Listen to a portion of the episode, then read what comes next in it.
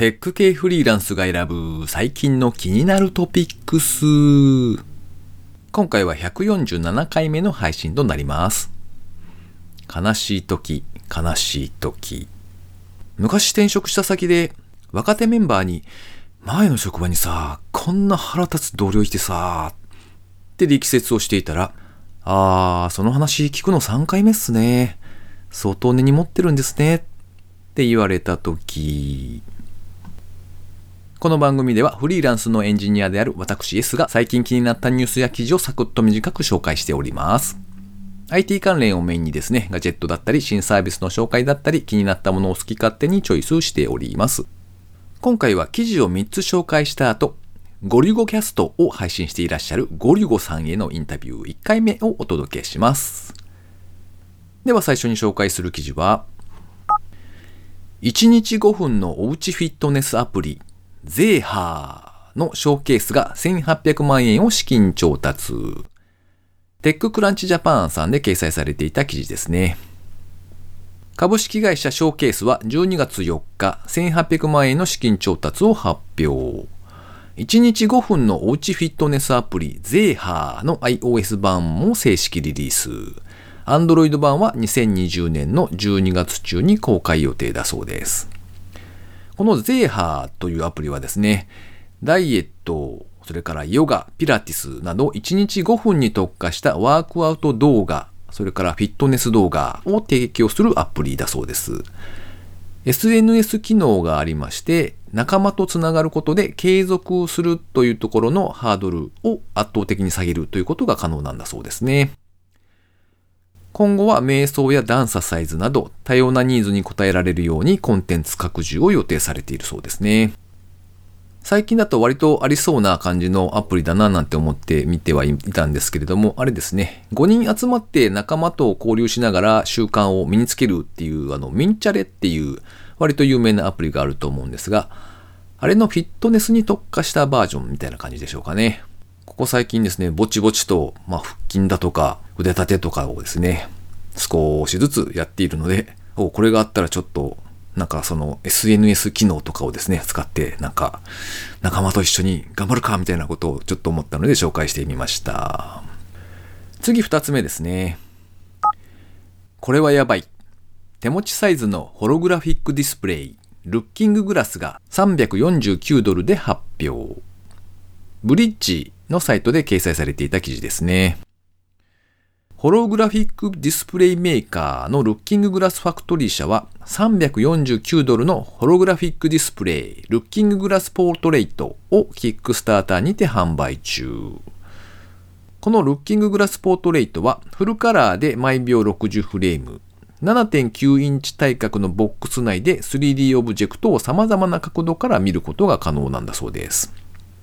お、なんかすげえと思ってですね、見に行ってはみたんですが、どうも思っていたのとはちょっと違ったというか、あの、なんでしょう。何もないところに 3D のホログラフィーがこう浮いて出てくるみたいなところまでは行ってなくてですね、あの、深みのある額縁の中で、え 3D の映像を裸眼で立体的に見られるという感じみたいですね。何分ですね、この紹介されているサイトとかを見に行っても、写真にしろ動画にしろですよ。結局二次元で表示されているので、なんというか凄さがあんまり伝わってこないんですよね。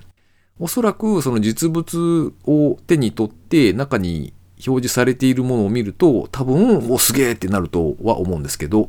まあなかなかあの、ホログラフィーという技術がこの金額で世に出ているのだということがですね、なかなかすごいなと思って紹介してみました。では最後3つ目ですね。三和サプライ。立ったまま床の水拭き掃除ができる電動モップ。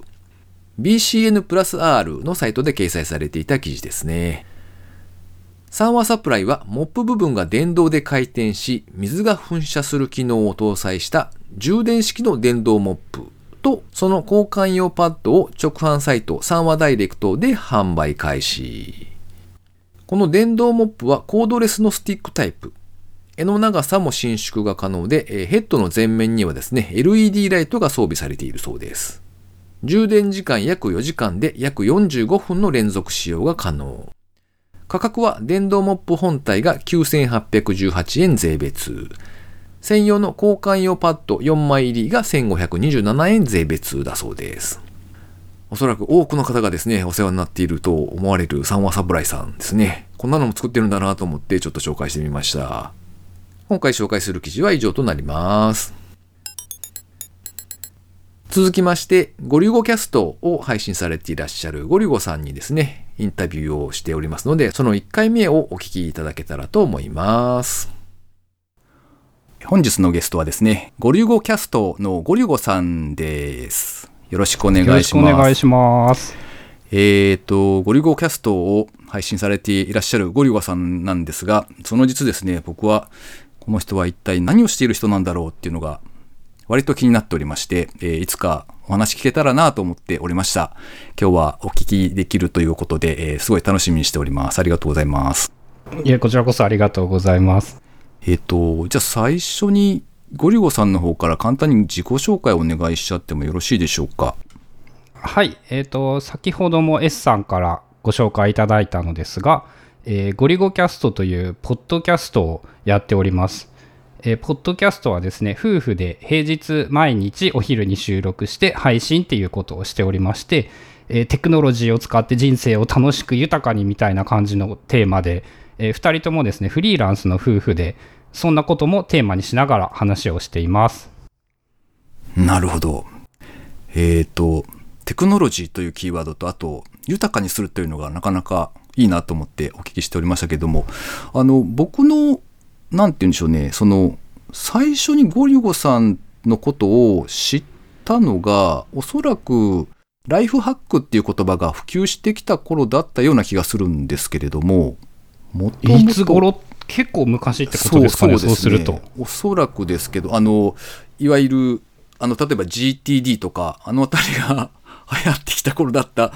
のかな？何か、あの、ブログなのか、何かわかんないですけど、えっと、なんか変わった名前だなっていう印象があって、記憶にあるんですけど。そう、変わった名前と、あと発音しにくいっていうのはよく言われますね。確かに確かに。はい。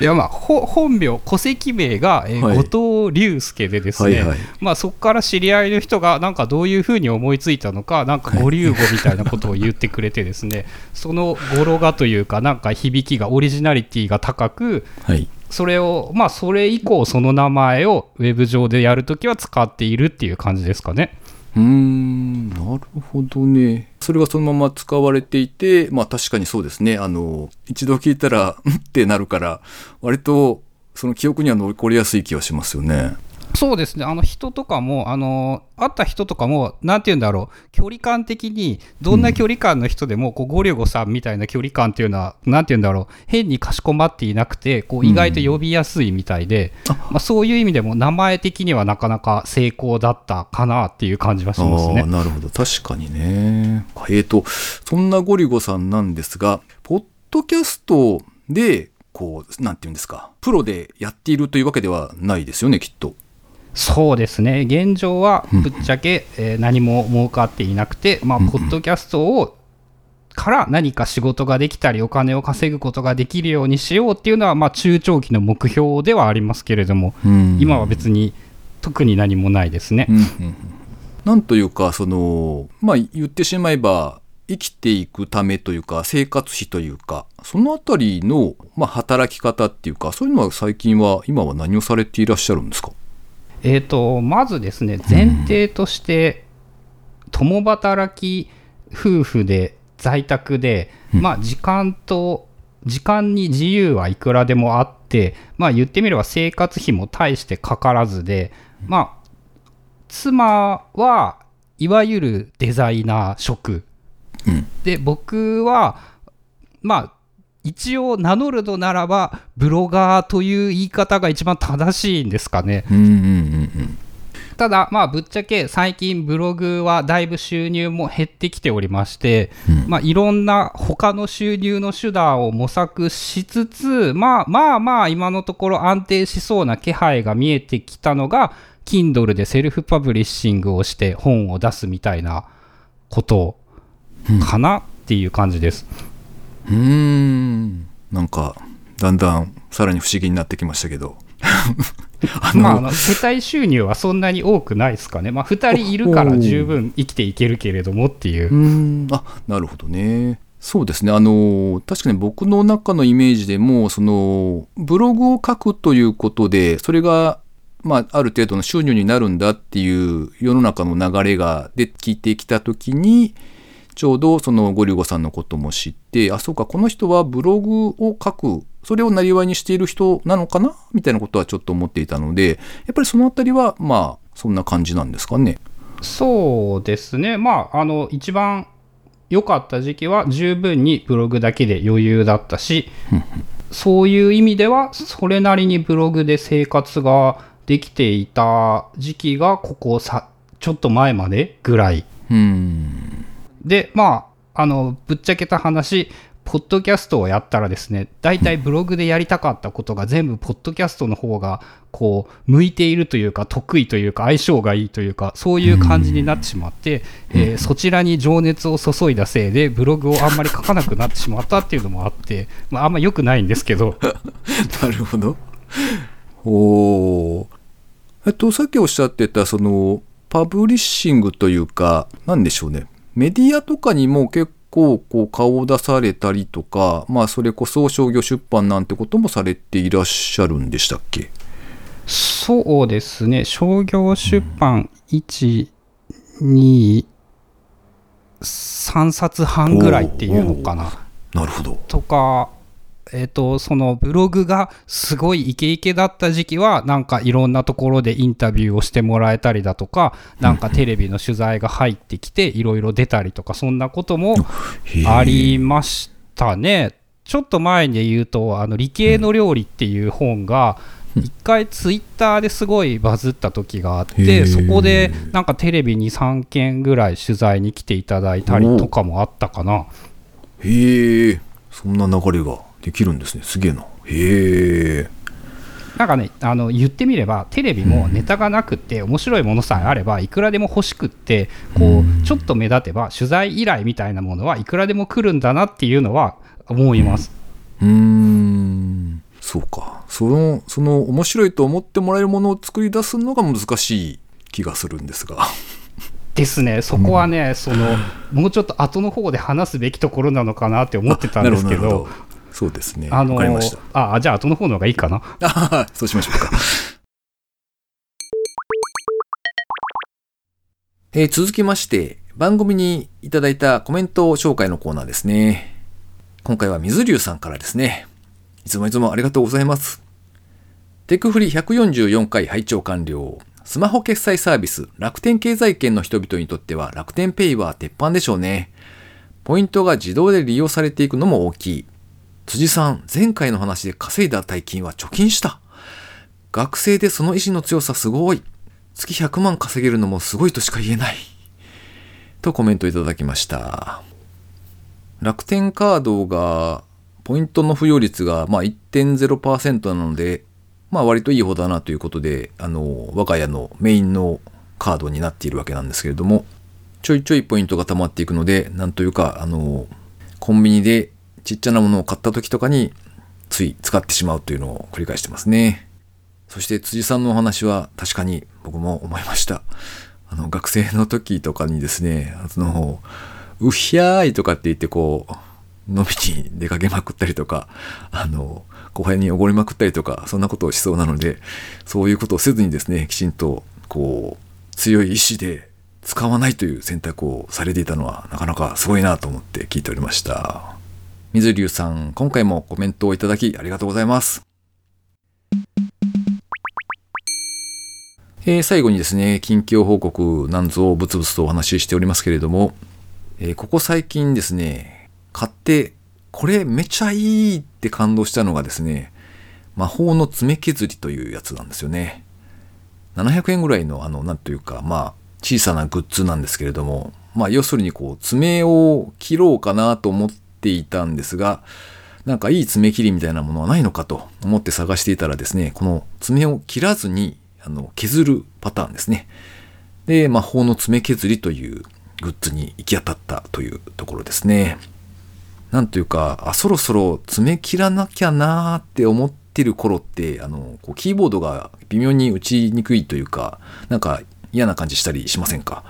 でその頃にですねなんかこれをどうすればいいのかなっていうかもう少しまめにこう爪の手入れをしないといけないのかななんてことをちょっと思ったわけですよ。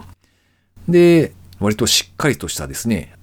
例えば豪華な爪切りとかですねそういうものを買い丁寧にメンテナンスをした方がいいのかしらみたいなことを思ったわけですよね。でそしたらこの爪を削るというグッズがありましてほうほうと思って読んでいたらですねなかなか面白そうだったので買ってみたということですね。どういうものかというとですね形状は何というかペンみたいな感じですね。えっ、と、まあ、万年筆というかペン状の形をしているんですよ。でペンについているキャップをパカッと取るとそこにあの、まあ、削る部分が出てくるという感じですね。パッと見はですねあの一般的な爪切りのあの何て言うんですかこう切った後にガリガリ削るのがこう持ち手の裏とかにこうついてるじゃないですか。ああいうザラザラしたものがその見えているので、まあ、これで削るんだろうなっていう感じなんですけれどもで普通のその爪切りの裏についているヤスリみたいなやつとは違うのがですねガリガリと削ってもですねその削りカスというのがペン状の内部にですね入っていってくれるんですよ。なのでガリガリやってても爪の粉が飛び散らないという不思議な構造なんですね。これがなんか多分かなり細かい加工がされているんだと思うんですが見てもよくわからないんですよ。なんだけれども、あの、飛び散らずに、こう、内部に溜めていってくれておりまして、で、なおかつですね、その、ヤスリで削った時って結構、仕上がりがザラついているというか、なんか、まだまだザラザラしてるなっていう感じがあるかと思うんですけれども、これで削るとですね、なんかすごい削った後が滑らかなんですよね。おこれはいいわと思ってですね、あの、最近はもう毎日削っておりますよ。えー、なので、まあ多分これが習慣化されればですね、あの、なんか爪が伸びてきたな、みたいな悩みがなくなるなと思ってですね、大変喜んでいる次第ですね。金額もそのお安いというか700円ぐらいなので、あの、なんて言うんですか、感動した量をですね、価格で割るみたいな、そういうコスパの感覚でいくとですね、多分これは今年のベストではないかと思っております。この番組へのご意見ご感想など絶賛募集中です。ツイッターにて、ハッシュタグ、カタカナでテクフリをつけてつぶやいていただくか、ショーノートのリンクからですね、投稿フォームにてメッセージをお送りいただけたらありがたいです。スマホ用にポッドキャスト専用の無料アプリがありますので、そちらで登録とか購読とかをしておいていただきますと、毎回自動的に配信されるようになって便利です。